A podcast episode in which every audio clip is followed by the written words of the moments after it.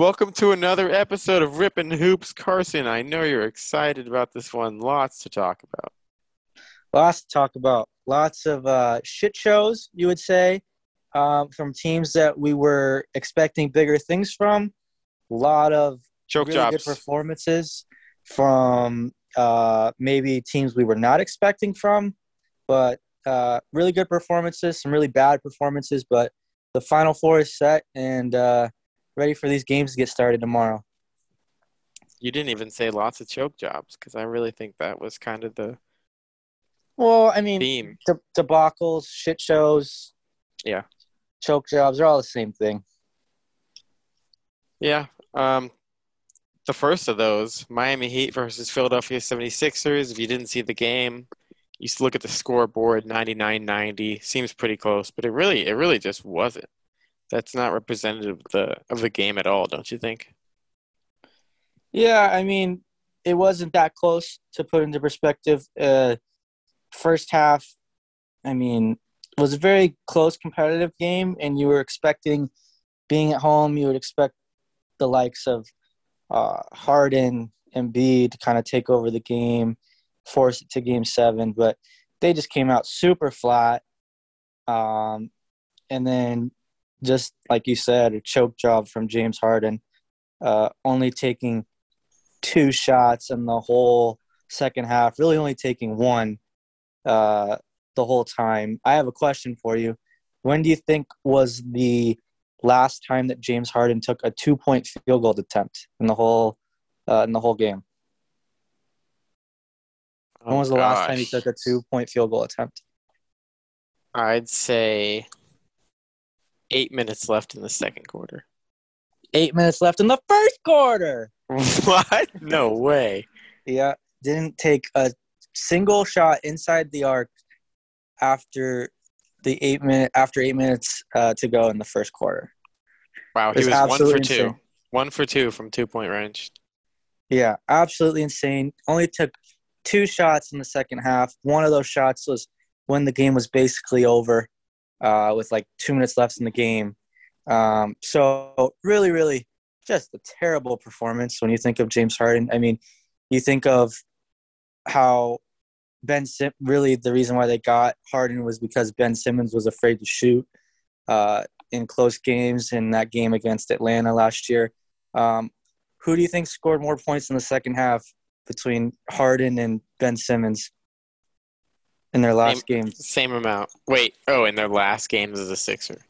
Yeah, Uh, Simmons had what four points that game? he had one and James had zero. oh my! so, so they got Harden to be this guy to uh, play off. I mean, play off the ball, play on the ball, create his own shot, but uh, like it, it was. It was an embarrassment for James Harden and just the whole Sixers organization. I feel bad for him because Embiid really gave us all.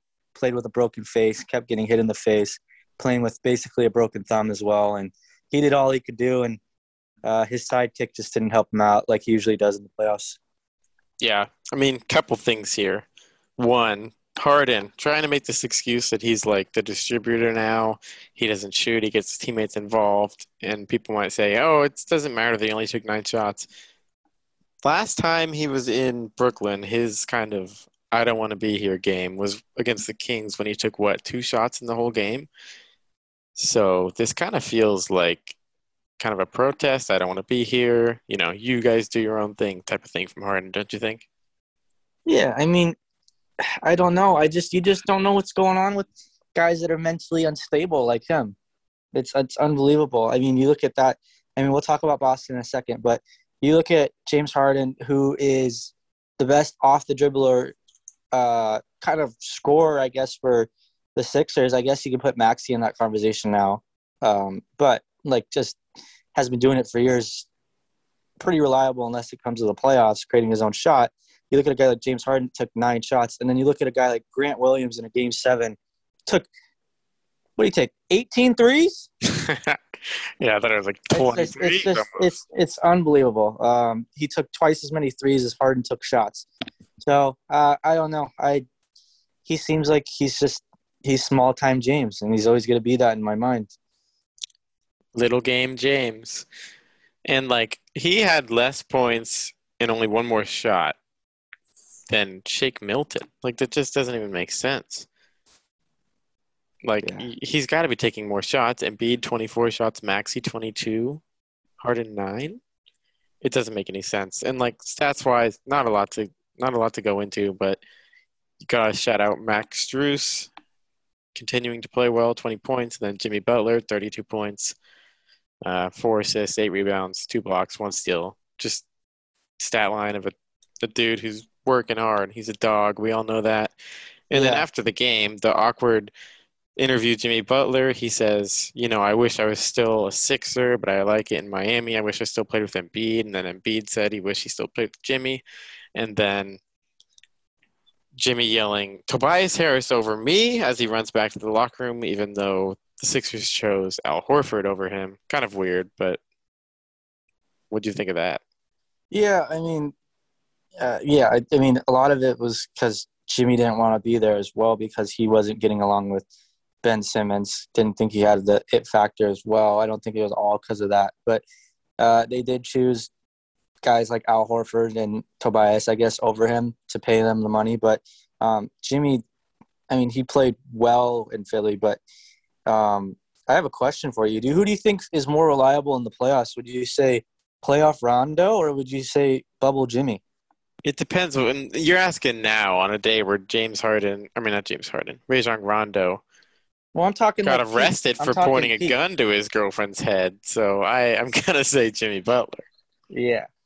Um. Yeah. I know what Jimmy you mean though. Yeah, but Jimmy Butler's always been a great playoff player, um, and has been really good as basically the man in Miami since he's been there. Uh, but Miami as a team played really, really well. You saw guys like Max Strus, um, Bam Adebayo went perfect on the field. PJ Tucker uh, scoring some points as well. But the biggest thing is their defense. Um, it seemed like just watching that game, it didn't look like they had five guys on this court. It looks like they had about six or seven. Just the way they were trapping Harden off the dribble, switching picks, and then still having like three or four guys to rebound. Um, it just seemed like they had uh, their zone was just amazing, and it was just stopping Philly and giving Harden total shit, and just couldn't get him going. Couldn't really get anybody going from Philly. So uh, Miami's defense was probably the star of the show as a team, um, but Jimmy Butler, of course, was the star. I would say uh, single-handedly. Yeah, and we- we'll see if he can continue doing that next series against Boston. It's gonna be tough. Um, not to spoil the Boston game, but you probably know if you're listening to this podcast. But uh, yeah, Jimmy Butler, kind of star of the series. I don't know. I don't know where to put him on like top players lists right now. He's kind of hard to evaluate. I don't like the whole rewrite revi- revisionist history going back and acting like he got along with Embiid and all that perfectly and wanted to stay in Philly. And I don't know. Don't you think he kind of changed the narrative there? A little bit, um, but I don't think it was drastic. Yeah. Um, but yeah, with with Miami, I talked about it last episode as well, or two episodes ago, where um, I thought Miami was a little bit better without Kyle Lowry, and they played better team basketball without Kyle Lowry. I think they're six and zero in the playoffs without Kyle Lowry. So, and I think they're like two and two without him. So, um, he's, I mean, he's been playing without him on the court. Victor Oladipo, Max Strus, Gabe Vincent have been playing really, really well. Um, and it's giving more minutes to Tyler Herro, which is interesting in this game. Tyler Herro didn't play a lot of minutes because I think they were just riding the hot hand of uh. Yeah, I'm not. I'm not quite there on the Lowry thing. I think they can get away without Lowry right now because they've played Atlanta and they've played Philly, and I think Philly is having no Embiid for two games. Embiid playing 50% a lot of the time. I don't think they're that good. I think they're going to need Lowry for the Celtics. I think Lowry has got that experience, and we all we saw it three years ago in the finals. Just unbelievable for Toronto. I know he's older now, but I, I just can't get there with thinking that, especially because I could see Marcus Smart picking up whoever Miami's point guard is full court, and I don't know if Jimmy Butler can do that. Uh, we saw the Bucks do that to Celtics, who they don't have any ball handlers. Um, and both teams have opportunities to do that next season as next series as well. And I think that they need Lowry for that situation as well. But. Yeah, it's going to be interesting to see. I would say that on Miami's side, he's probably the X factor um, of the series if he does play or not. But uh, I would be. I, I, mean, Kyle Lowry maybe at full health. We haven't really seen him at full health during the playoffs. I feel like he, if he's hindered by injury just a little bit, um, I think that they would just right now, just the way that they're playing, I think they're just better off without him if he's injured. Uh, if he's not yeah, injured, yeah, we just we, we, just don't know. It's kind of like it's kind of like what Boston's doing with Robert Williams. It seems like. Yeah, that's that's different. You're right. It, it's we're arguing different things. I think at full at full strength, then he's they're better with him. He's great, but if he's bad, I, I get what you mean. But um, speaking of the Celtics, I think we should just skip to that game. Um, finish out the East, give our predictions, then we'll go back to the West. So Celtics Bucks. Um, yesterday, kind of a game that everyone or a lot of people were saying might be the championship, just because these two teams have been the best. Um, it's in Boston. We saw Milwaukee tank their last game to avoid the Nets, but losing home court advantage in this game in the long run. Um, not really a good game. Um, Celtics won 109 81. Really was never close. Like you said, Grant Williams took 18 threes, and that's because he was making them with seven. Um, and a lot of other players played well. Carson, who did you like?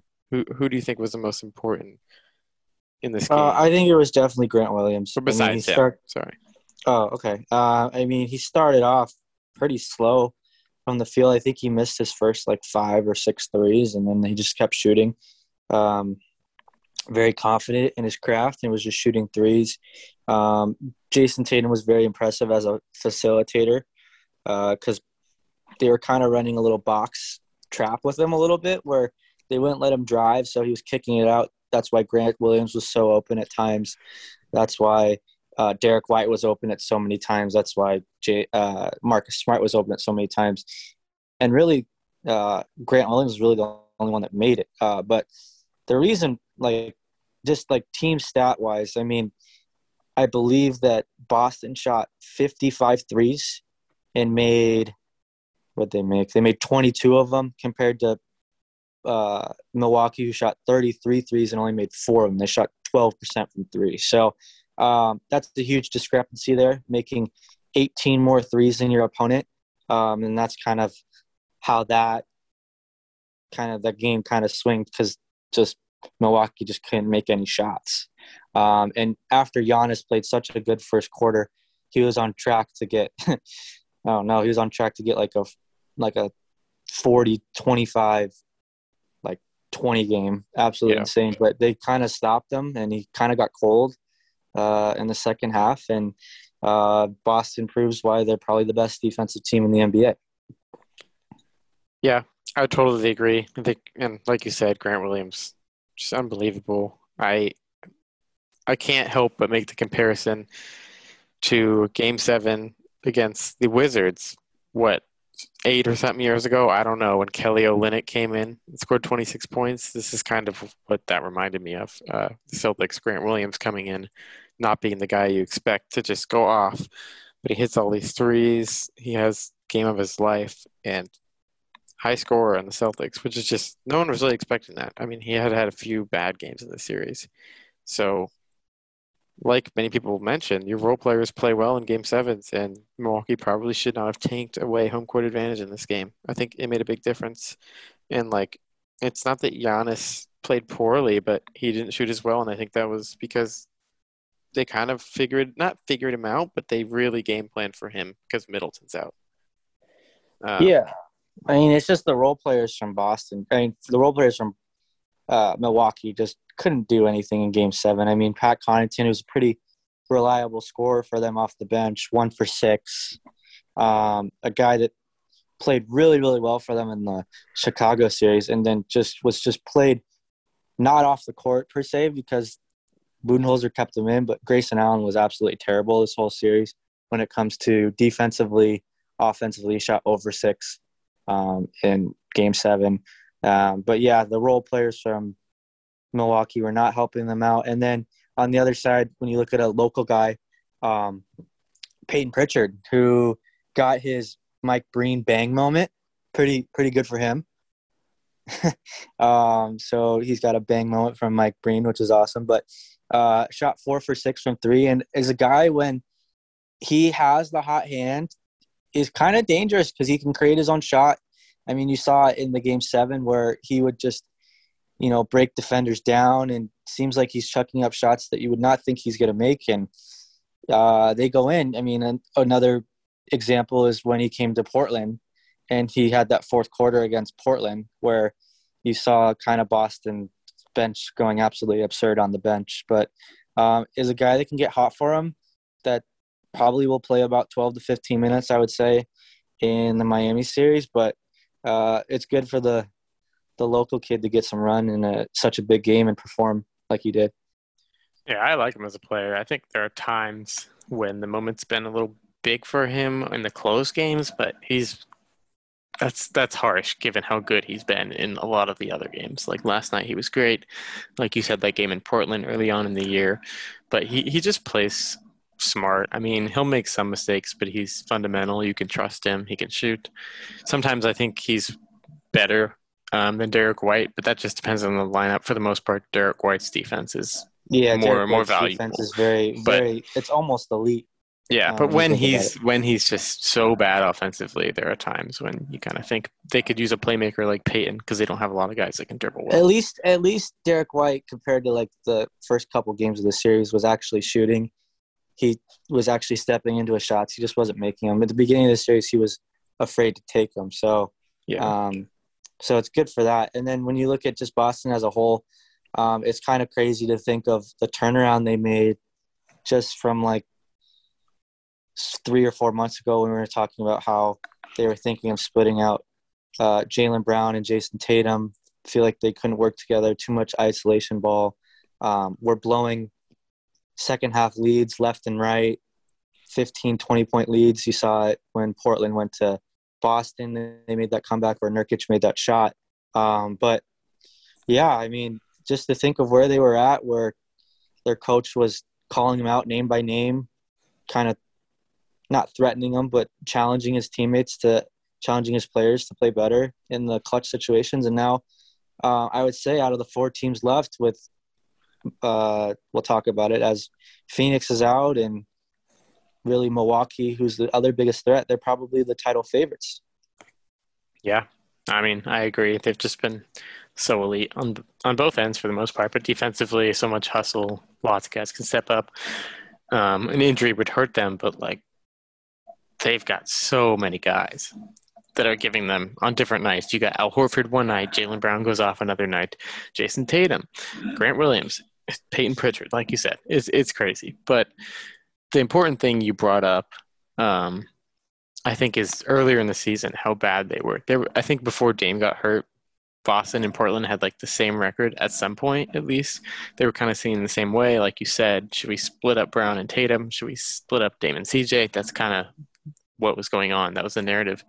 And I know someone actually who lives with one of the Celtics. I'm not I'm not bullshitting this. And he said before the trade deadline that Jaylen Brown and Marcus Smart had requested trades and would be traded on December 15th. That's that's what he said. I I don't know how reliable it was. Obviously, it didn't pan out that way. that's how bad it was. And you look now, they may be one of the title favorites, like you said, which is bizarre. And then another rant I have about this is this is like the best thing that could have happened for data analytics because 538 predicted back in like January that Boston was the second best team to win the title. And people like Bill Simmons, Ryan Russillo, who we both listened to, and a bunch of other people were saying this is an example of why we should not trust analytics because sometimes they are like vastly incorrect and it's obvious because there's no way Boston's going to win the title. Even Bill Simmons said that, biggest Boston fan. And then here they come. Now here we are now. So I just think that's pretty crazy because that's how that's how rare this was at that time. And I yeah. could say the same about Dallas completely. Yeah, and I mean I think one thing could maybe be uh, getting rid of. I don't I don't think it's talked about as much because I don't know if it's that big of a deal. But it seems like after they they got Derrick White and after they got rid of a guy like Dennis Schroeder, it seems like they've just been playing better. Not basketball. And Josh Richardson. I, I would just say like team basketball. It just seems yeah. like they are just uh, team oriented. They're not playing selfishly, even with guys like Tatum and Brown. Um, they are letting guys like Grant Williams take 18 threes and take shots in a game seven. So um, I don't know if you see that from a guy maybe of like a Kyrie Irving or somebody that's just kind of not team oriented but more um, self oriented is that's what I'm thinking. Yeah, I mean it's it's just Brad Stevens deserves credit for this because, like you said, Schroeder and Josh Richardson go out at the deadline. They bring in Theis and they bring in Derrick White, and everyone's like, okay, Boston's not really going for it. Like White, yeah, they give a pick for that, but those aren't big moves at all. Brad Stevens got rid of the guy who might be toxic, has been known to be toxic. Um, he brings in a guy that used to play for him, and a guy that was from the Spurs, very disciplined team basketball, not a star. So he improves the chemistry there, and then from then on, they've just been great. I think, and I don't know, I've heard they had a bunch of players only meetings um, and just something flipped. I, I don't really know what happened. Um, I'll I'll let you give your thoughts before I go on one more one more rant that I heard, but I don't know. It's just a lot here, a lot to unpack. Yeah, I mean, you look at. I mean, they really only run about seven or eight deep. The rest of their bench is kind of just absolute no names when you think about it. I mean, they, did you know that they had Nick Stauskas on their team?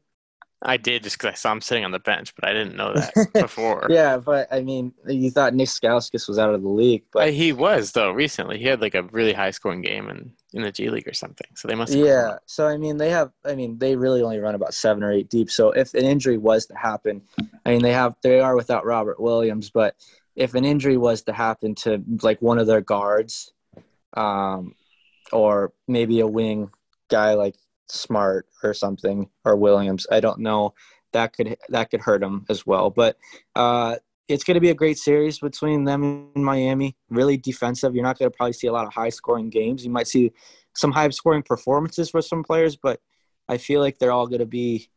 I mean, the average score is probably going to be in the 90s to low hundreds. Is my guess.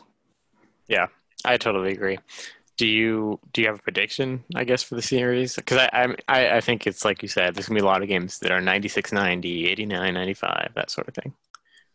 Uh, yeah i mean i'm the only one that picked miami in our pool to even make the finals.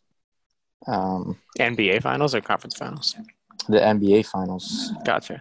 Um, but i don't know. It's it's it's super super close. I think it's I mean, I think we'll talk about the West, but really any four of these teams could win. Um, but if I guess if I was to make a prediction right now, um, I think Miami's just a little too deep for Boston, but I think it's probably going to be seven. I think it's going to go seven. Wow, I, I I definitely have a different take on this. I think I think Celtics in six. I just I don't think Miami's that good. I think they benefited from playing Atlanta and Philly. And I, I don't know if Lowry's not 100%. Um, Boston's got a lot of guys that could kind of maybe make Jimmy Butler's life hell, whereas I don't know. Jimmy Butler can obviously shut down one of the guys in the Celtics, maybe, but I, I just don't see it. I just don't see the Miami, but maybe I'm just not a believer in, in that team. I mean, yeah, I mean, there a lot, not a lot of people are buying the Miami thing, but I think just Jimmy Butler's a great leader uh, and a great player. Um, and they got guys like Bam Adebayo. They got guys like Tyler Herro. I mean, they it was a bubble season, so they have they have. I mean, they're they both these teams have uh, Eastern Conference Finals experience, but um, yeah, it's gonna be a great series. I just I think I'm gonna go with Miami. Just my opinion. Yeah, I mean, I I don't think you're crazy. I'd I'd appreciate if Jimmy Butler could carry them, and I'd appreciate I I'd, I appreciate a close series because I like to believe that Miami's good because they were good in the regular season, and I like to see regular season wins correlate to playoff wins, which we'll get to it later, but didn't with the Suns. Um, I like that they bring you know some of their best players off the bench. I wish the Blazers would do that with Anthony Simons. I like Erik Spoelstra from Portland, but I don't know. I, I just don't know. I don't feel it for some reason. Both the of- coaches are from Portland. You got Udoka and you got That's true, actually. That's true. Yeah. you got Udoka versus uh Spoelstra. And then Monty Williams on the other side, who's now out. He he was coaching Portland for a long time. He taught me how to shoot back at Steve Steve Blake basketball camp. And then you got Nico Harrison for Dallas, who's the general manager, and he's been in Oregon all his life working for Nike. So he got a lot of Oregon ties going into these uh these last couple of teams. Yeah, if Peyton Pritchard hits a game winner or something, we'll just Oregon's gonna explode. But um, yeah, are, are, you think you're good on that? Actually, I want to say one more thing with the Celtics, just because I find it really interesting. Did you hear? There's a story that came out like last year that the Celtics chemistry was really bad because their locker room wasn't big enough to allow everyone on the team to sit in it because of COVID rules. They had to be like distance six foot apart, and it wasn't big enough, so they had to split them into two locker rooms all the time and kind of you know go in between each. Um, and that they split it by age. So the old guys were on one side and the young guys on the other. And there was a lot of drama because they'd talk shit about each other. Did you ever hear that? No, I never heard that. yeah so i heard that. I, I actually think it was bill simmons podcast we, we give a lot of shouts to him we, we, we, we love his podcast but He's our idol, man. yeah i heard that and i think like obviously that had to switch at some point. I wonder if that had anything to do with like early season chemistry. If they if they switched halfway through when, you know, when a lot of the quarantine rules started to fall, if that helped their chemistry at all. I, I wonder. I've n- I haven't heard anything since. I'm I'm totally Yeah, kind I of mean- speculating, but I I mean whatever what it was, they've definitely um they've definitely come together and it seems like they're up the whole time cheering on everybody and seems like their chemistry is really really good. So whatever it was, it seems like they've uh they fixed it. yeah. I mean, and don't you just think a lot of these things are like great for basketball? Just you know, teams coming out of nowhere. Boston. We know it's not like Warriors, Cavs every year. We don't know who's going to win. Last week we said, okay, you know, it's going to be Milwaukee, Phoenix, like we all said, and now neither of those teams has even left. I think it's just been really, the games haven't been close at all. There's been a lot of blowouts, but a lot of unexpected results. Every time I think I'm sure a team's going to win, they get blown out. And I just think it's interesting. Teams coming together. Dallas, a big underdog. Uh, the big stars are out. It's just good. It's a good year for the parity of the NBA. Yeah, definitely. And especially with uh we'll talk about it. Let's talk about Phoenix and Dallas. Yep. That talk about parity. I don't know what the odds were on this series, but Dallas was plus 500 or plus 400 to beat Utah in the first round when Luka Doncic went out, and here we are wondering if he's the best player in the world now. I mean, obviously Giannis is probably there, but my gosh, Yeah, I mean, Luka played absolutely incredible in Game Seven. and he was so Uh, in control the whole time. So in control. I mean, the first the first shot he makes, he just makes it, and then he just is just smiling and laughing the Yeah, whole and then he gets to step back and does it again. up the court, just laughing. I don't know who he was laughing at. It seemed like there was a lot of famous people in the crowd, maybe uh, Travis Kelce or Lil Wayne, but maybe he was laughing at Lil Wayne because Lil Wayne called him a hoe, and he made the Suns his hoe. So. Um, Shout out Chad. Yeah. Uh, but I mean, all three of us, me, you, and Chad, picked the Suns to basically win the whole thing, and now they're out. Um, but like I said in the pod, I said if it got to a game seven and uh, it was down to one game, I mean, Dallas has the best player in the series, and Luka Doncic, and he just kind of started the game off perfect for them, and they just couldn't come back. I mean, guys like Devin Booker and Chris Paul were 0 for 10 in the first half, just couldn't make anything. Um, Chris Paul's run in the playoffs is still just, it just doesn't seem like he's going to get over the hump and get that championship. Um, he's probably the biggest winner, I would think, that just does not have a championship, in my opinion. Um, more than Charles Barkley, more than Karl, maybe Karl Malone might run into that, but um, he's definitely up there. But um, you talk Hey, about don't disrespect Charles, man. I mean, and then you definitely look at a team that's team oriented. I mean, another team that was kind of in the dumps at the trade deadline, they got rid of a guy in Kristaps Porzingis for what people thought was two cents on the dollar for guys like a guy with a terrible contract in Davis Bertans and a guy that has been really struggling all year and Spencer Dinwiddie that really didn't show up for any of these games except for game seven where he dropped 30. Um, but I don't know. It seems like their team's very, very on page as well. It seems like their whole bench did not sit down the whole time. You look at a guy like Theo Pinson, who's just up the whole game. I don't, I don't know if you can point him out on the bench, um, a normal person, but if you watch a Dallas Mavericks game, he's in street clothes because he never plays. Um, he's never activated for the team, but he's just on the bench going crazy. You saw even Jason Kidd uh, just coaching up uh, his team uh, the whole time on defense, on offense, was very into the game. And um, yeah, Luka played really, really well on the offensive end, but um, I was really impressed with his defense as well last night. Yeah, I mean, they called him out. Jason Kidd called him out, I think, for his defense a couple of weeks ago, and looking like he's given a crap now. I almost wonder if this was like a ah, a bunch of famous people, a bunch of famous people are here. All eyes are on me.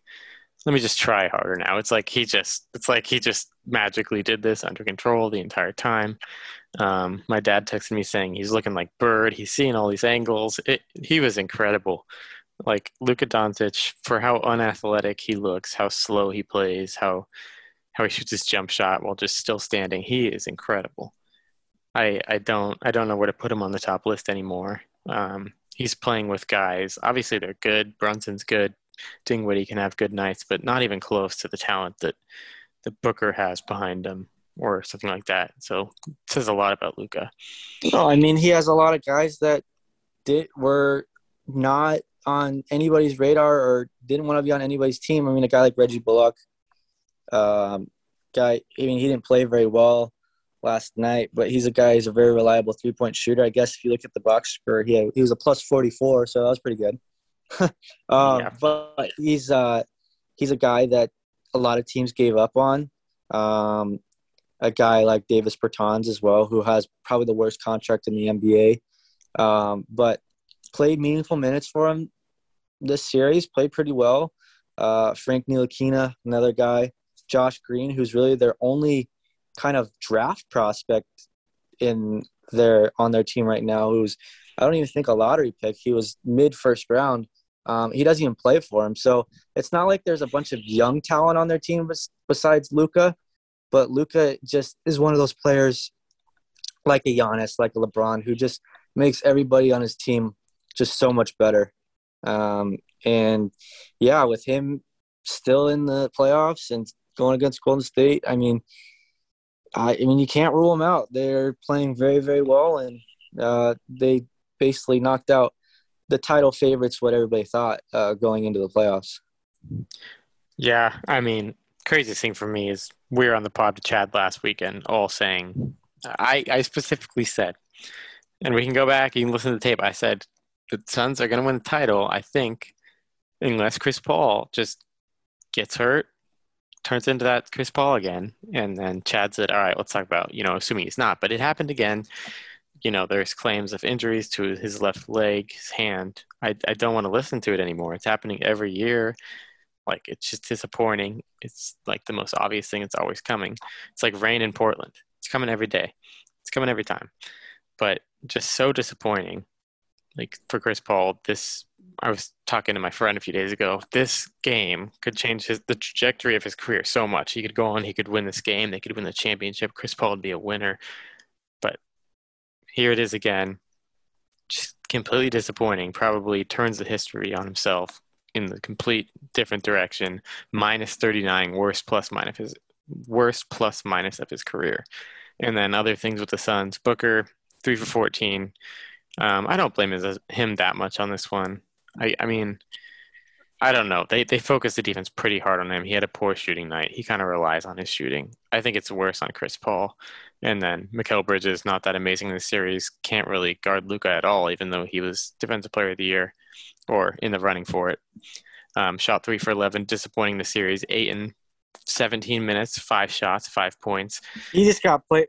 Ayton got played off the court. He did. He got- well, I don't know if it's just the- that though. I think he, I, th- I mean, he did, but he and Monty Williams were like arguing. I don't. Monty kind of put him in the doghouse.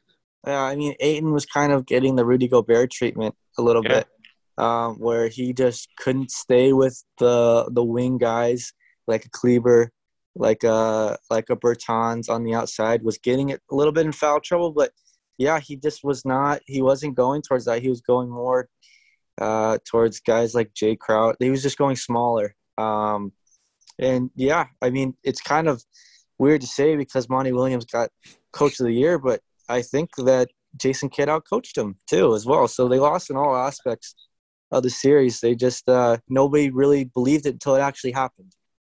That was Yeah, the Every that's the game, biggest thing. I said, I I, don't know how Dallas even won a game. I don't know how they won two games. I don't know how they're staying in this game, and I don't know how they won this game. I don't get it. I think it's all just because of Luka, uh, and it's just Chris Paul. Just, just is one of his worst series I think I've ever seen him play. Just he just did was not in control of anything. Just was playing make, making terrible decisions, and this comes off of a of one of his best playoff performances against uh, the Pelicans, where he didn't miss a shot. Yeah. Uh, I mean, you look at the last five games against Dallas in the series, he scored 12 points, 5 points, 7 points, 13 points, and 10 points. And then you'd be like, oh, well, maybe he was just distributing. He only eclipsed, uh, he only eclipsed five assists once in those games. So he just, he just wasn't the Chris Paul that you, That's bad. yeah. I mean, you, you, uh, oh, twice. Sorry, he did it twice. Twice. He got okay. seven. He got seven in game three, and he got no seven in game four, and he got ten in game five. But the other three, he got four assists uh, in those. So I mean, he's just it's just not the Chris Paul that you see during the the regular season, and he kind of has that. I guess I, I thought it was going away with the game I saw him play against New Orleans, but he kind of has that James Harden mentality in the playoffs where he's just in the big games and the big moments, he just doesn't really show up. And a lot of it is blamed because he gets injured all the time, but um, it seems like there hasn't been an injury report on it. So I mean, it's just it's just excuses when it comes to uh, when it comes to a guy like Chris Paul when in these situations, and it's been like that for years and years. Yeah, and I mean he's been unlucky a lot, but like it starts to make me wonder because we heard, you know, the Houston series where he was out, couldn't play Game Seven. That sucked. Last year, kind of had an injury that we so, same sort of thing. I think we heard about it, but it wasn't like it was something terrible. He still played the rest of the series and then kind of blamed it on it then, and I think he'll do that now. We're going to get a report that Chris Paul's, you know, played on the left, uh, hurt left leg or something like that. Um, and then the other thing, you you brought out the statistics for Paul that sucked. This the, the Suns' leading scorer in this game was Cam Johnson with 12 points. They also had 27 points at halftime. Well, Luka had 27 points at halftime. Luka had taken 12 shots. The Suns had taken 41. That's just that just can't happen. I I don't I don't know how this happened at home. Like what I was saying about Game Seven at home being so important earlier in the day just didn't matter at all here.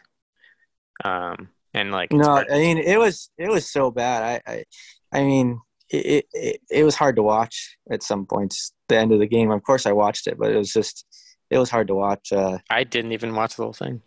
I, I I skipped a third quarter. I went to Baja Fresh, you know, got some food. I mean, and to think it. about like that's that's I mean that's game seven too. So that's Yeah. something that it's it, it was just it was it was a hard game to watch, and it was just it was over right away.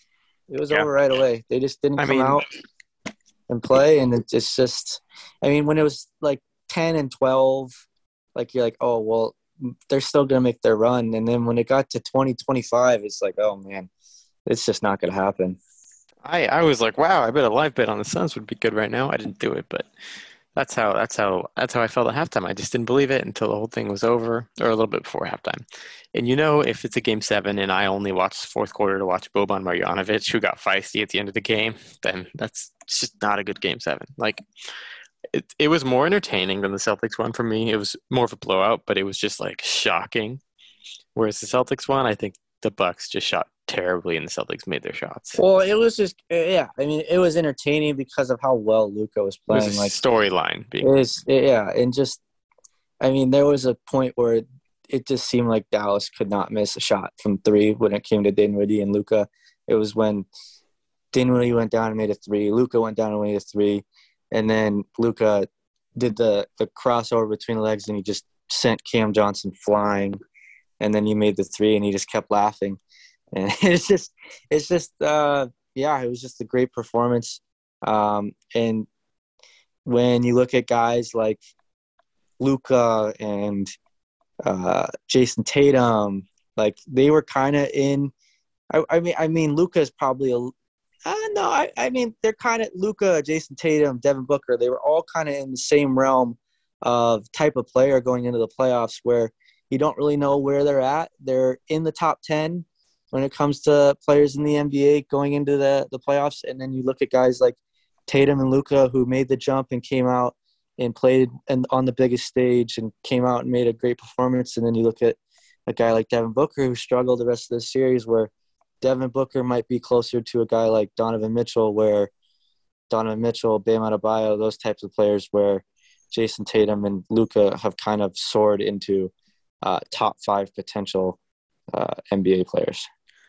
Yeah, I think that's harsh on Booker to put him with Donovan Mitchell, but but I get what you mean. I, I think you're I think you're right. I mean, I feel like he's closer to where Donovan Mitchell is than to where like top five level is. Yeah, yeah, that's fair. But Donovan Mitchell's kind of I think he's kind of bad now. Not like bad, but like he's like CJ McCollum level. He's not great. Yeah, but I think a lot of it's just because he doesn't want to be there. Uh, Yeah, it could be it. He could go somewhere else and be awesome like he was play. in the You've bubble. seen him play yeah. at a top level in the bubble. I mean, you've seen CJ go for 52, but I yeah, Yeah. you're right. I, I get what you mean. So who do you think? Who do you think in Mavs and Warriors? Um, I don't know. Who do you think has Who do you think has the best player in the series? Who do you think is better, Luka or Steph? Luka, but th- that's part of my reason for for my pick. But I, I want to hear yours first. I mean, it's just basically it's the rookie versus the the the veteran. You look at a team like Golden State that's been there forever, and Dallas. This is for all those players. It's basically their first time in a situation like this. So But it, the, see, the only thing is, I think it's a little overrated that the Warriors have been here because who really has? It's been Steph, it's been Draymond, it's been Clay, but Iguodala is not playing. Wiggins hasn't been there. Poole but hasn't mean, it's been their there. three main players. I know, but I, I Clay's like he's not even their third best player anymore. Maybe not even their fourth. I just it's a little overrated to act like it's the same team, I think. But this is they could prove me wrong. I just I don't believe in them, I don't think. I don't know. I think it. I want Dallas to win, but. I think I think Golden State wins in six. I uh I think you I think the Warriors are favorite. I think you're in the majority there. I just I don't know. I felt I felt that the Mavericks were going to win before the Suns game. I don't know why I felt it. I did, and they did. And I just have that same feeling here. I think this might be Luka's like 2007 LeBron year when he carried the uh, Cavs to the Spurs, and then I mean carried the Cavs against the Spurs. Um, carried the Cavs to the finals, split the Spurs. Sorry, just total brain fart there. But I think this might be that that sort of year for Luka. I he's the best player in the series. You asked that question. I, I think so, and I think it's actually by a bit. Could be overreacting here, but Curry's not shot that well in the playoffs, and Luka's just I don't know. He does everything. I don't think the comparison has been made enough. This this Dallas team is just like the Rockets team back in like 2016, don't you think? I mean, they've got one ball dominant guy who dribbles the ball a lot, shoots a lot of threes, and they go off of analytics of pretty much three pointers and layups, which is what like you know. well, they're they're the they're the Rockets, but on crack because they play a lot better defense. That's true. That that what what was it? There was a play against the Suns where they played such good defense where like Booker or something, some player, you know, just got caught in the air, threw it completely, just turned around backwards, threw it completely to a Dallas player. Like every time the Suns tried their hardest to score down 50, they couldn't do it. And Well, yeah, and you, I don't know if you saw the, I don't know if you saw what I was talking about, where it's like a forty-point game, and they have Jason Kidd mic'd up, and he's literally on the sidelines, like in a three point stance, like guarding the team with them, shouting out like switches and everything. They just they played the whole game until they pulled out their starters and they just played to the last whistle. And yeah, they're they're another team similar to Boston where they just kind of got hot after the deadline and um yeah, they're they're a really good team. I mean, it's not like it's going to be a cakewalk or anything. It's I think Golden State just has I think they just have a little bit too much firepower. I don't know. Yeah, we'll have to see. I, I might completely change my mind. It's just how I'm feeling the overreaction moment. I think that series just was better than the Grizzlies Warriors one. Like as far as the teams overall, just how I feel like the Celtics Bucks one is better was better. But I don't know. I could change my mind a lot. Um, did you see that there was some statistic that the winner of Game Two in each series, like the winner of Game Two over like the last I don't know, a bunch of years has won the series every single time. Just whoever won game two. Usually game five, but now you're saying it's game two? So all four remaining teams won game two of the first round. This will make it eight years in a row and 17 of the last 18 years where all four remaining teams, so in the conference finals, won game two of the first round. It's just kind of odd, don't you think? I mean, that just means like 17 of 18 years. That's a lot. You're saying mostly it's mostly home teams then probably, right? It is. It is. It's the favorite team, but that that tells me that like the favorite team often loses game 1. You know, we saw that last year when Memphis beat Utah in game 1, I believe that was. You know, you know how that happens. The team shocks somebody in game 1, but then game 2 is the big one.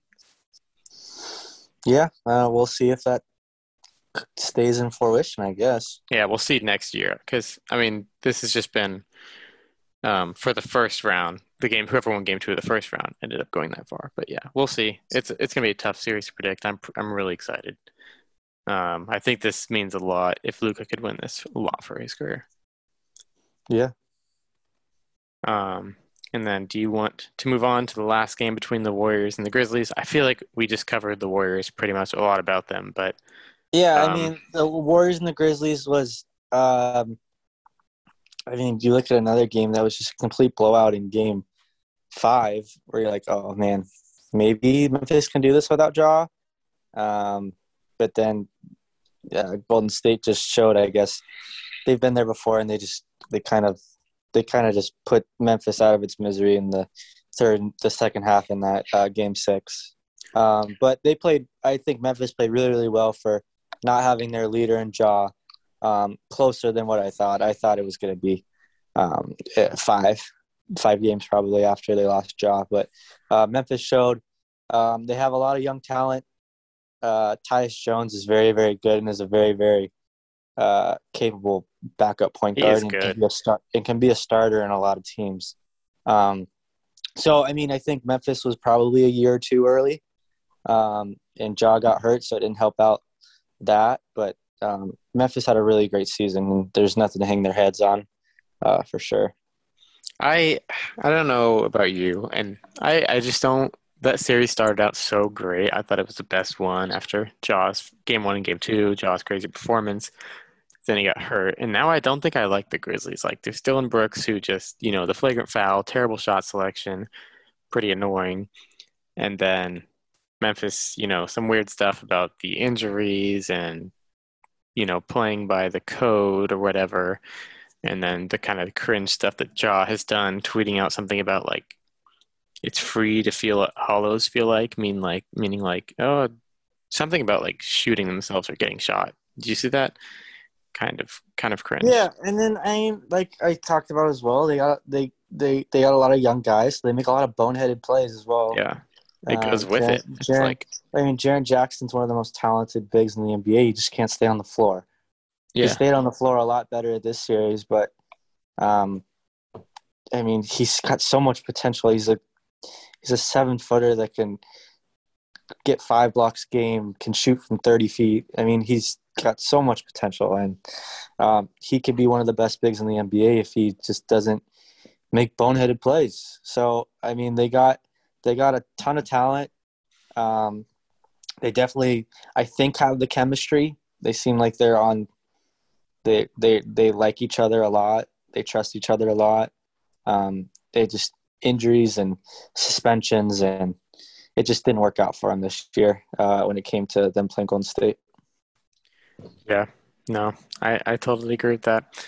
And I don't know. What do you what do you think as far as like game ones of these two? Because we're giving our, our series predictions, but tomorrow we've got Celtics Heat at five thirty, and then Wednesday also with Blazers got a big day tomorrow, but we'll discuss that. I think both the home Mavericks teams. Warriors.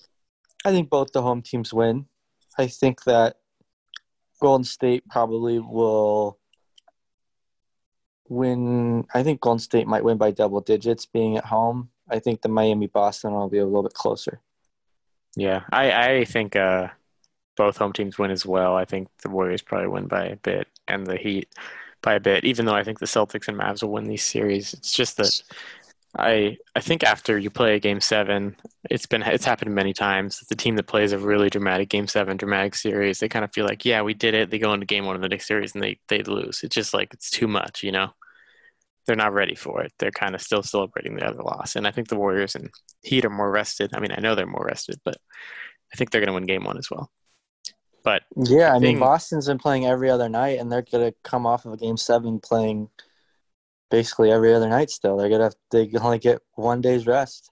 yeah, and Tatum and those guys are playing like 43 minutes a night. So I mean, Al Horford's going through a Al Horford, who's in his late thirties, is basically going through a a football game, Yeah. playing against guys like Giannis, who's been knocking him down the whole series, and very physical Milwaukee team. And yeah, um, I think that kind of correlated to him not taking as many threes and Grant Williams taking a lot more than what he probably should have. Um, but a lot of those shots that might have been Al Horford or Al, Al Horford shooting went to Grant Williams that game. But I don't know. Uh, fatigue could be a, definitely a factor for them um, uh, for this game one for sure. Yeah, totally agree um, about everything you said. And then I know a thing you wanted to do is top five players. Like if we were to do a draft of the guys left in this series, um, do you want to do the snake? Like we we can't pick the same player, or do you want to just both give kind of our top? I want to do like I want to do like a little snake. Okay, who's got So- first pick then? Uh, you decide. Okay, So I, guess I guess I, wait, wait, would you rather have the first pick and have the fourth pick, or would you rather? I want first and fourth. Okay. All right, number one, taking Luka, and I don't think it's close. I don't think it's close either. Um, if I was going second and third, I'm probably taking. I'm taking Steph and Tatum. I don't. I. I. I think I'd probably take. In if I was to do it in order, I'd probably take it. No, I'd take it in that order. I'd go, Easy. I, yeah. I go. I go Steph Tatum. Yeah. Okay, so then does this mean I get four five? You get four five. Yeah. Yeah. So four five, I'm going Jimmy Butler, and and we're doing this like positionally a little bit. So I had I had Luka and Jimmy Butler, so I got kind of a small forward point guard mix, and then a shooting guard, and then it's between Jaylen Brown and Draymond to me, um, or Bam. I think I just I just like I think I like Bam there. Is that is that crazy? I can't really. No. No. Okay. Um, I'm definitely taking Draymond. And then you got Um, another. Yep. Hmm.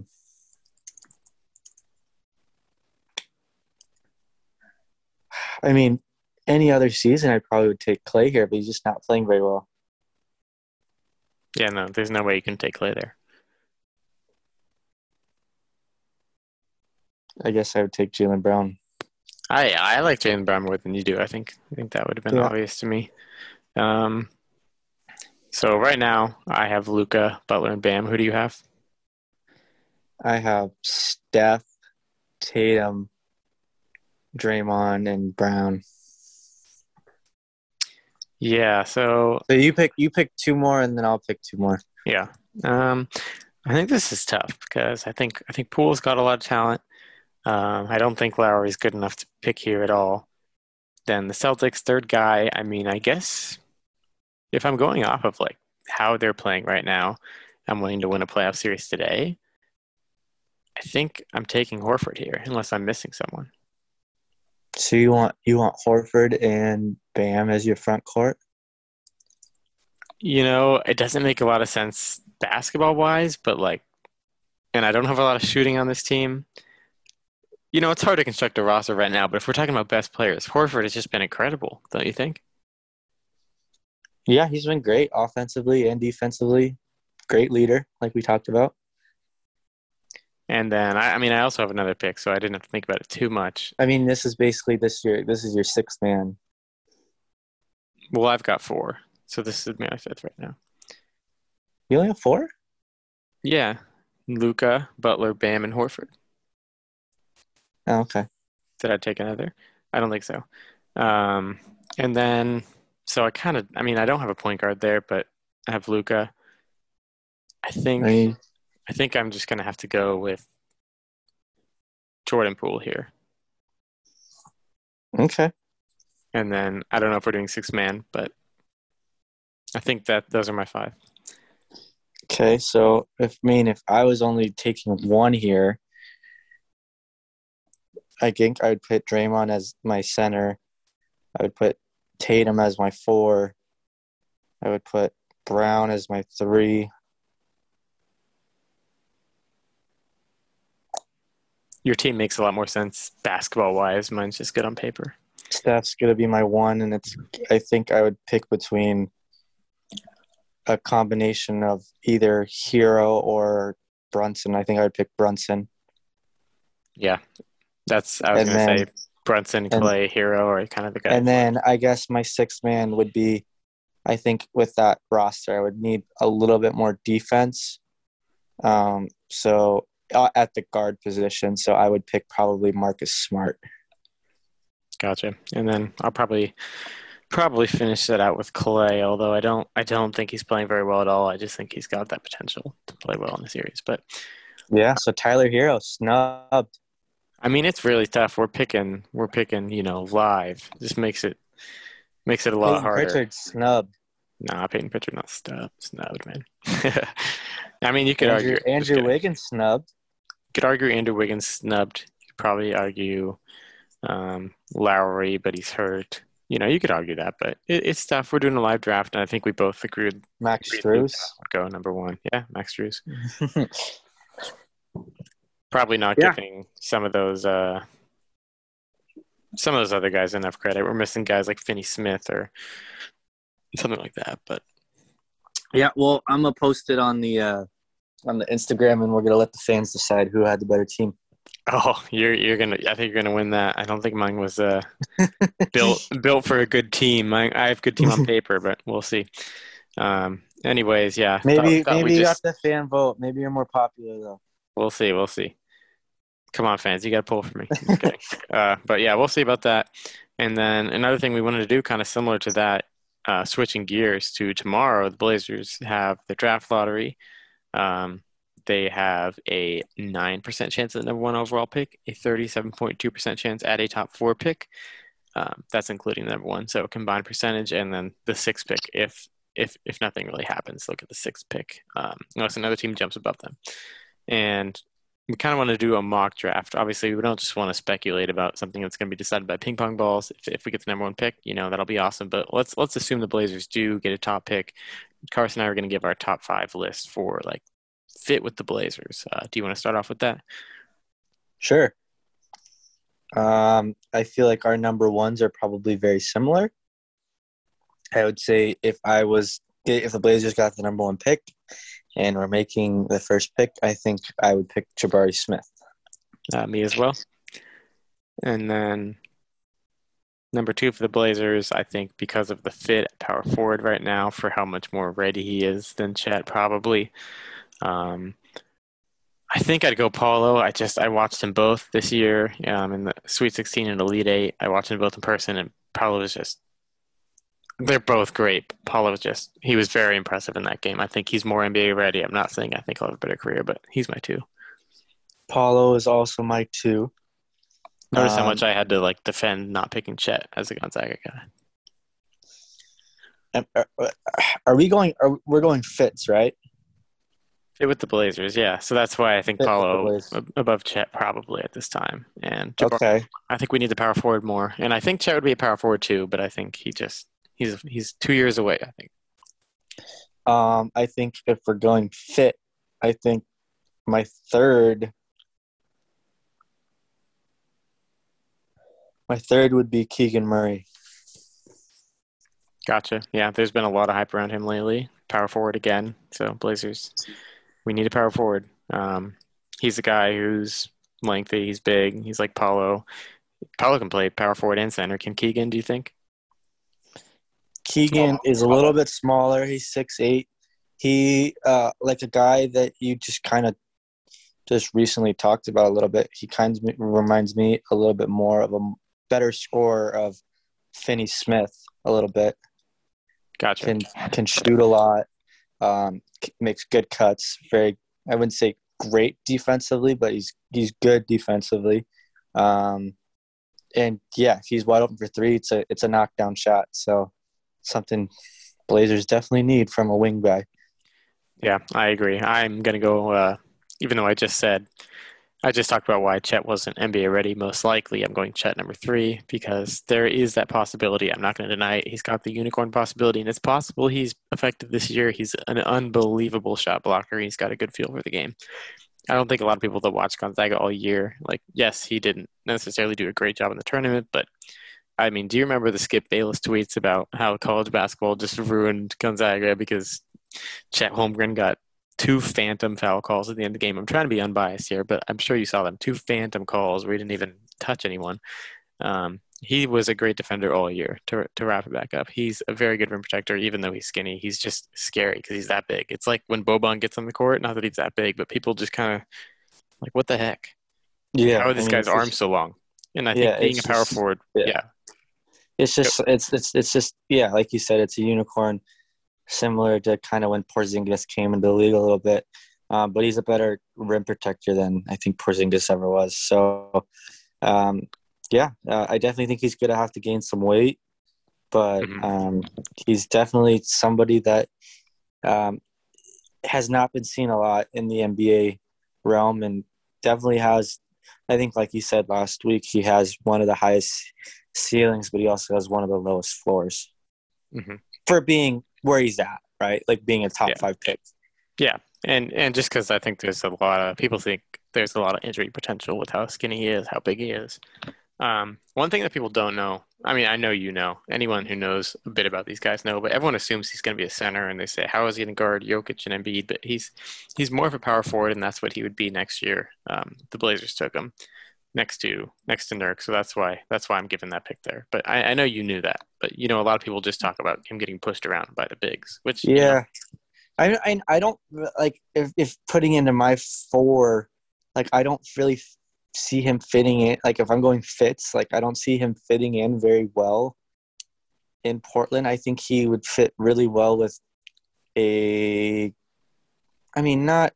I feel like he'd fit really well with a guy, uh, maybe like a Shai or a Cade Cunningham a little bit better than he would with like a Dame. I Yeah. that's just my opinion. I don't know. The reason I like him is he doesn't like need the ball a lot, and obviously James pretty ball dominant. Is one, two, provides a little more of a pick and roll. Like he can, you know, he can cut to the rim, he can play make a little bit off of that, and he can shoot the ball. And then I think it's good next to Nurk. You've pretty much got elite rim protection and length there, especially if you put Nassir Little in, and he can shoot the ball a little bit. So, like uh, as as as we know, and we've talked about a lot of these things, he does like pretty well, but he can do all of it. I, I just think that's be a good power forward if he's the highest potential even next year. But obviously, Yeah, I would say I would say I would say like Chet's probably the fifth option for me. I think Mhm. the fourth option is probably um, I'm more into like the wings. I'm probably more into a guy like um, AJ Griffin or or a guy that I was really high on in Ben Mathurin. Those are Yeah. probably the, kind of the guys I'd want a longer guard or guard slash forward that's like six six six seven um, that can can dribble, can play defense, but um, can score as well. Can create Yeah. his own shot. AJ not AJ not great at creating at at creating his own shot and dribbling, but Mathurin is for sure. Yeah, Um, I think he's a little a little repetitive with Hart, Simons, Lillard, just because he's a guard who takes a lot of shots. Um, but I, I do like him. I do like AJ Griffin. He shoots great percentage from three. I mean, I really love Ivey. It's just he's too small. He doesn't fit in the Blazers Yeah, yeah, yeah. at all. I Like, mean, yeah. He, We just can't take him. Yeah, he's a guy that could be really good. Can create his own shot. Has the dog mentality. Um, he reminds me of a little mini Ja Morant, but he just he just doesn't. He I I just don't see how he could fit into Portland at all. If we keep Simons and we have Lillard and it, we just have so many guards, just doesn't make any sense. Yeah, no, I, I agree. So you do you think uh, your list? Give your list one more time. It's Jabari, and then it's Keegan. It's Jabbar. It's Jabari. Paolo, Char, Jabari, Paolo, Keegan, and I would say probably Mathurin, and then uh, Chet. Okay, and mine um, is Jabari, Paolo, Chet, um, and then I go to Keegan Murray. Keegan Murray, and for the last one, I don't know. The last one's kind of tough. I'm not, I don't feel strongly about anyone. I like the potential of Sharpe, but doesn't really fit in with the Blazers, just like Ivey. So uh, I'd probably say AJ Griffin, just because I think he, he's a good shooter and he's got potential. He's athletic. Maybe not the best putting the ball on the floor, but I, I like his fit. Yeah, and then I mean, I this is all kind of relative of if the Blazers were to get one of these top five picks. Um, I mean, but even if not, some of these guys Yeah. will be available because Mathurin will be available probably. Murray could be available. Griffin will be available at six. So I don't know. I mean, I think a guy that fits in really well with Portland is, is Sochan. I, I knew I was about to say how how are we going to talk about this without you mentioning Sochan? I mean, he's good. At, he fits in perfectly with them, but um, I mean, this is worst case scenario if, if the pick falls to like nine or ten. So I mean, I feel like wherever the Blazers are in the draft, if they are going to get someone, I mean, I know there's rumors that this might be involved for maybe a trade with eight. I don't know. But I it could don't know. be. I don't know, but it's it's if it depending on where we're at in the draft. If we're in the top four, if we're at where we're projected at like six or seven, or if we're like at nine and ten, there's there's someone that fits into where we like, um, where we want like a wing or or or the top talent, um, depending on where where we're at. So I mean, I think the draft is definitely going to help us out now. There's a lot of players there that could help us out now, but um, maybe if that pick drops to like nine or ten, you might see it in some deals for a guy like Ayton who might be on his way out uh, in uh, Phoenix for the series that he played with. Seemed not to get along with Monty very well at the end, and um, Damian liking some tweets that Ayton might be our new center. Yeah. I mean, not that Dame liking that really makes that big of a deal, but it shows that he he'd be on board with it. And I don't know if we'd have to have a top four pick to get that done. Probably not because it's a sign and trade. And I've heard, you know, I don't think Ayton's going to work with the Suns if it's really gotten that ugly on the court now. It was just off the court, but now it seems like it's on the court as well. So it, it, it went from two weeks ago, me saying, no way they're going to resign him, even a week ago, they're going to resign him no matter what. To, I, I don't know. I don't think so, actually. Um, so if we could get Ayton out of this, that'd be incredible. Even if we could just get Ayton from this pick, if it learns lands in like seven or eight, and then trade our 2025 Milwaukee pick for Jerami Grant, I I like that. I I do. I know Anthony Dame. It's kind of weird. Then who who's your small forward? I guess or power forward. Can you fill that somewhere else? But um, I don't know. I like that. I like Jerami Grant, DeAndre, and I think Nurk would be gone in this situation. But Lillard, Simons, Little. I'd hope we get someone else, but it's not a bad team. I mean, they might they might trade down in the draft too. I don't know. Does Phoenix have a pick? I don't think they do. I let's see, Phoenix. I don't. I don't think they do. I think pick. Oklahoma City has their pick. Oklahoma City has basically everybody's pick. Phoenix doesn't have. I don't think they have a single pick actually. Yeah, I think Oklahoma City has like eight first round picks. Um, but yeah, um, it's going to be very exciting. A lot of what determines uh, the Blazers' off season is going to come down to Tuesday night before uh, the Eastern Conference Finals. But yeah, hopefully they can get in the top four. If not, there's still good players in those positions, six to ten. But um, I would say it's more likely if it's in six to ten, it might get traded. Yeah, and like let's not downplay. Not that we did, but this is a huge deal for the Blazers. It's huge. I mean, like look actually at- huge. like like I mean it kind of sucks that the Pelicans the Pelicans got their pick I mean they didn't get their pick back but we lost their pick um, Oh, we would be in such a good spot right now. we would be in such good shape but I mean the last time we were in a position to have just even be in the lottery like I mean the last time we were in the lottery we got guys like Dame CJ I mean Meyers. it's well I wasn't gonna put him in there but um, I mean, we're not in the lottery very often because we make the playoffs every year. I mean, and, and guys like Anthony Simons come from late first round too. Like picks are Anthony Simons, Anthony Simons, uh, Nassir Little, Gary Trent Jr. It's, I mean, Neil drafted well. We have to give him that. no, like we have a really good. You don't think so though? Neil drafted well. You have to. And he drafted well, but I think a lot of it is development as well. I Yeah, mean, it yeah, seems yeah. Like, I'm seeing, it seems like our development system in Portland is very well, and we haven't had. I I mean, I guess we're getting stars in the rough, but we haven't had a top five talent, you know, opportunity since Dame, basically. So Yeah. to get one of those guys, I think is it's huge. Um, you usually see most of the time. I'm gonna say most of the time, if you're getting picked in the top five or top three, you usually have a pretty good career, unless you're a dud.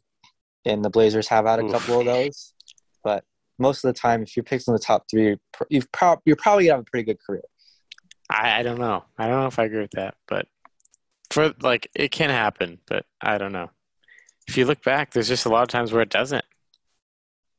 Yeah, But it, it, it it's hard. I, I get what you mean at the same time, but the guys like Anthony Bennett just like had the fact that that was talking to the number one pick, and then I don't know. But recent history, you know, Cade Cunningham's gonna have a great career. Jalen Green probably gonna have a good career. Scottie Barnes, Evan Mobley, um, and then Josh Giddey.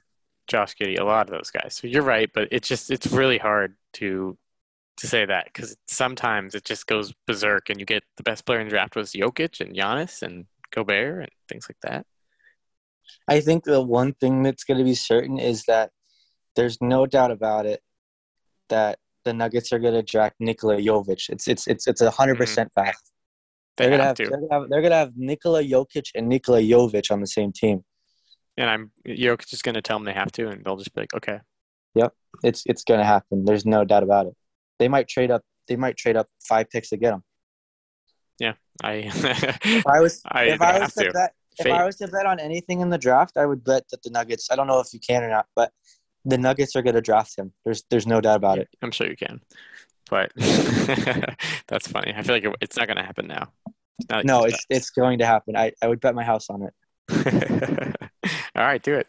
But uh, no, it. I, this is a big deal for the Blazers. Like we've seen year after years. Also, I just noticed. I'm looking at a mock draft. They have a guy named Jalen Williams predicted 25th, and a guy named Jalen Williams predicted 26th. Different spellings, back to back. Um, but like if you notice in drafts, if you look every year in the last few years, there is a diamond in the rough after the top 10. It happens all the time. You know, whether it's Donovan Mitchell, it's Bam Adebayo, it's like a Jokic, it's um, Gary Trent Jr. even to give a less of an example. You could go on and on and on. OG Anunoby, um, John Collins. It's there is going to be a guy available when we are picking that is going to be really good, and we just got to hope that we make the right choice. Yeah, I think a guy that in that realm of like, I guess not top ten, but a guy like, I don't think Sochan has star potential, but I think he has a Great role player. incredible, incredible defense. Can guard every position. 6'9", 230. Um, he's like I said, he's a mini. He's a, he looks like a mini Dennis Rodman out there. He's going to be incredible defensively. Um, but I guess the guy that maybe in like the late lottery, it seems like it's probably going to be a guy like uh, Agbaji from Kansas. It seems like that's the that's the biggest name I would say in that that type of realm that could maybe be um, a star out of that out of that realm. But I think most of the stars are like we talked about are in the top ten. Yeah, I've seen some people make the argument for Jalen Duren, and I've seen other people just say they don't like him at all. But uh, yeah, you're right. There could be guys in the second round that are really good, and Blazers have a 36 the 36th pick likely and the 59th pick, so three picks in this draft. Um, I hope we make some deals. I'm. I'm I don't think they're going to keep all three. Oh no, there's there's no way. I at least if they do, I'll be disappointed. But there's going to be some action for the Blazers. It's going to be an exciting draft. It's been a while, and then we're all going to yeah. get to pray that the draft pick ends up good. Yeah, in, there might be some guys that are on the Blazers right now that are under contract that just after draft night just might not be there. So, and it's sad because um, you don't expect it, but like Josh Hart's one of those names, even though we all like him and we want to see him next year. He's a guy that could get dealt. Yeah, like let's say let's say the Blazers get fourth pick. Let's say the Blazers get the fourth pick. And let's say like let's say let's say you traded Josh Hart and the fourth pick for the first pick. Would they do it? No, I don't think so. I, I think I see him more getting involved in like the Jerami Grant deal, like the 2025 pick and Josh Hart. Um, so you don't think if they got like maybe the third pick, and uh, and get someone to match salary for the Grant deal, but uh, if they did the first pick, no, I don't think a team. I think moving up from four to one is a big deal, and I don't think Josh Hart's worth that. Hmm. I don't know. I don't know. You you you don't know what's going on with the general managers. Or yeah, whatever. we don't know at all. It's a stressful job. Um, it's you could make up a million scenarios. It almost feels to me like the draft is happening tomorrow, but it's just a lottery, and then we get to think about it. But yeah, I'm excited.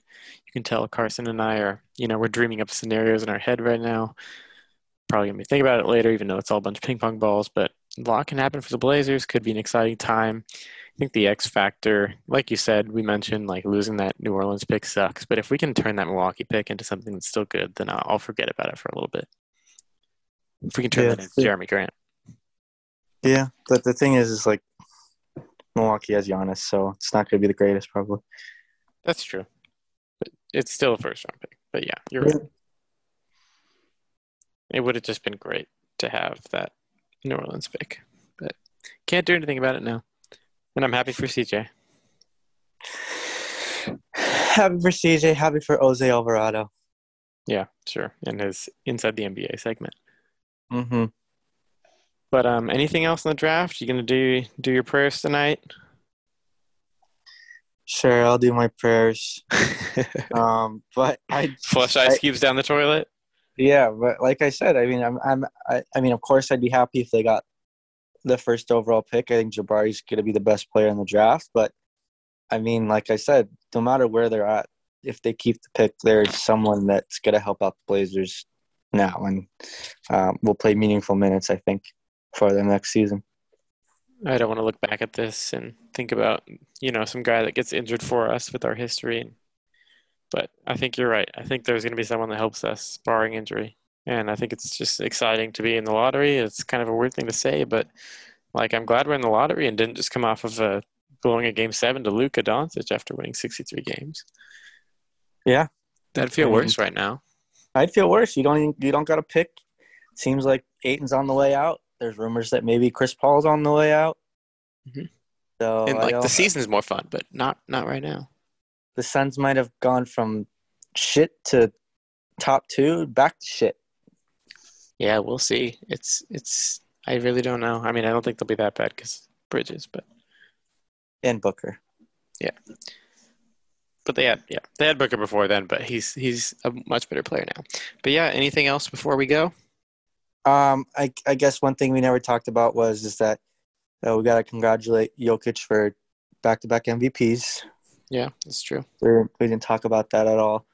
Um, like I, I just said, I don't I care mean, that much, I guess. But Yeah, I mean, one thing as well is like that game seven was so bad between Phoenix and Dallas is that I had a chance to go back and forth with the hockey, and the hockey was really good. I don't know if you watched any of it or not. no, I actually wanted to. I said "Ah, I should watch some hockey. I love Game Sevens, and I just kind of got distracted. because there was two because there was two game sevens in basketball and there was also two game sevens in hockey Yeah, so it got in the way for me. But but the last game was incredible um the game it was like calgary against dallas calgary's my favorite hockey team if you want to know a fun fact about me you've um favorite everything's, don't you?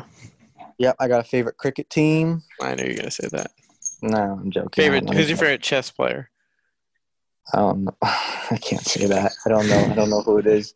Um, but uh, uh, game seven, overtime, sudden death, um, game winning shot. Super, super fun to watch that. But yeah, hockey's been really entertaining to watch. Um, the PGA champion starts up next week for uh, golf. Are you go out and limb and pick Tiger. Uh, no, I I don't. I think I only follow the Masters a little bit because my friends talk about it in a group message, but don't know much about that. I'm not gonna not gonna go You're out. not, you're not, you're not picking Tiger though. Nah, he. I mean, I don't know anything about golf, but he wasn't near the top. He wasn't near the top of the Masters. He he did qualify for the third and fourth day, but Yeah, um, but uh, that'll be fun this week. And then second round of uh, the uh, the hockey starts up. So yeah, I mean, the basketball is always top of the list for me, but um, got some other stuff to watch, and um, yeah, um, we just gotta get that. We'll get get the results tomorrow, and uh, then the kind of studying and more scenarios kind of starts when we know what pick we're actually getting and um, kind of going from there.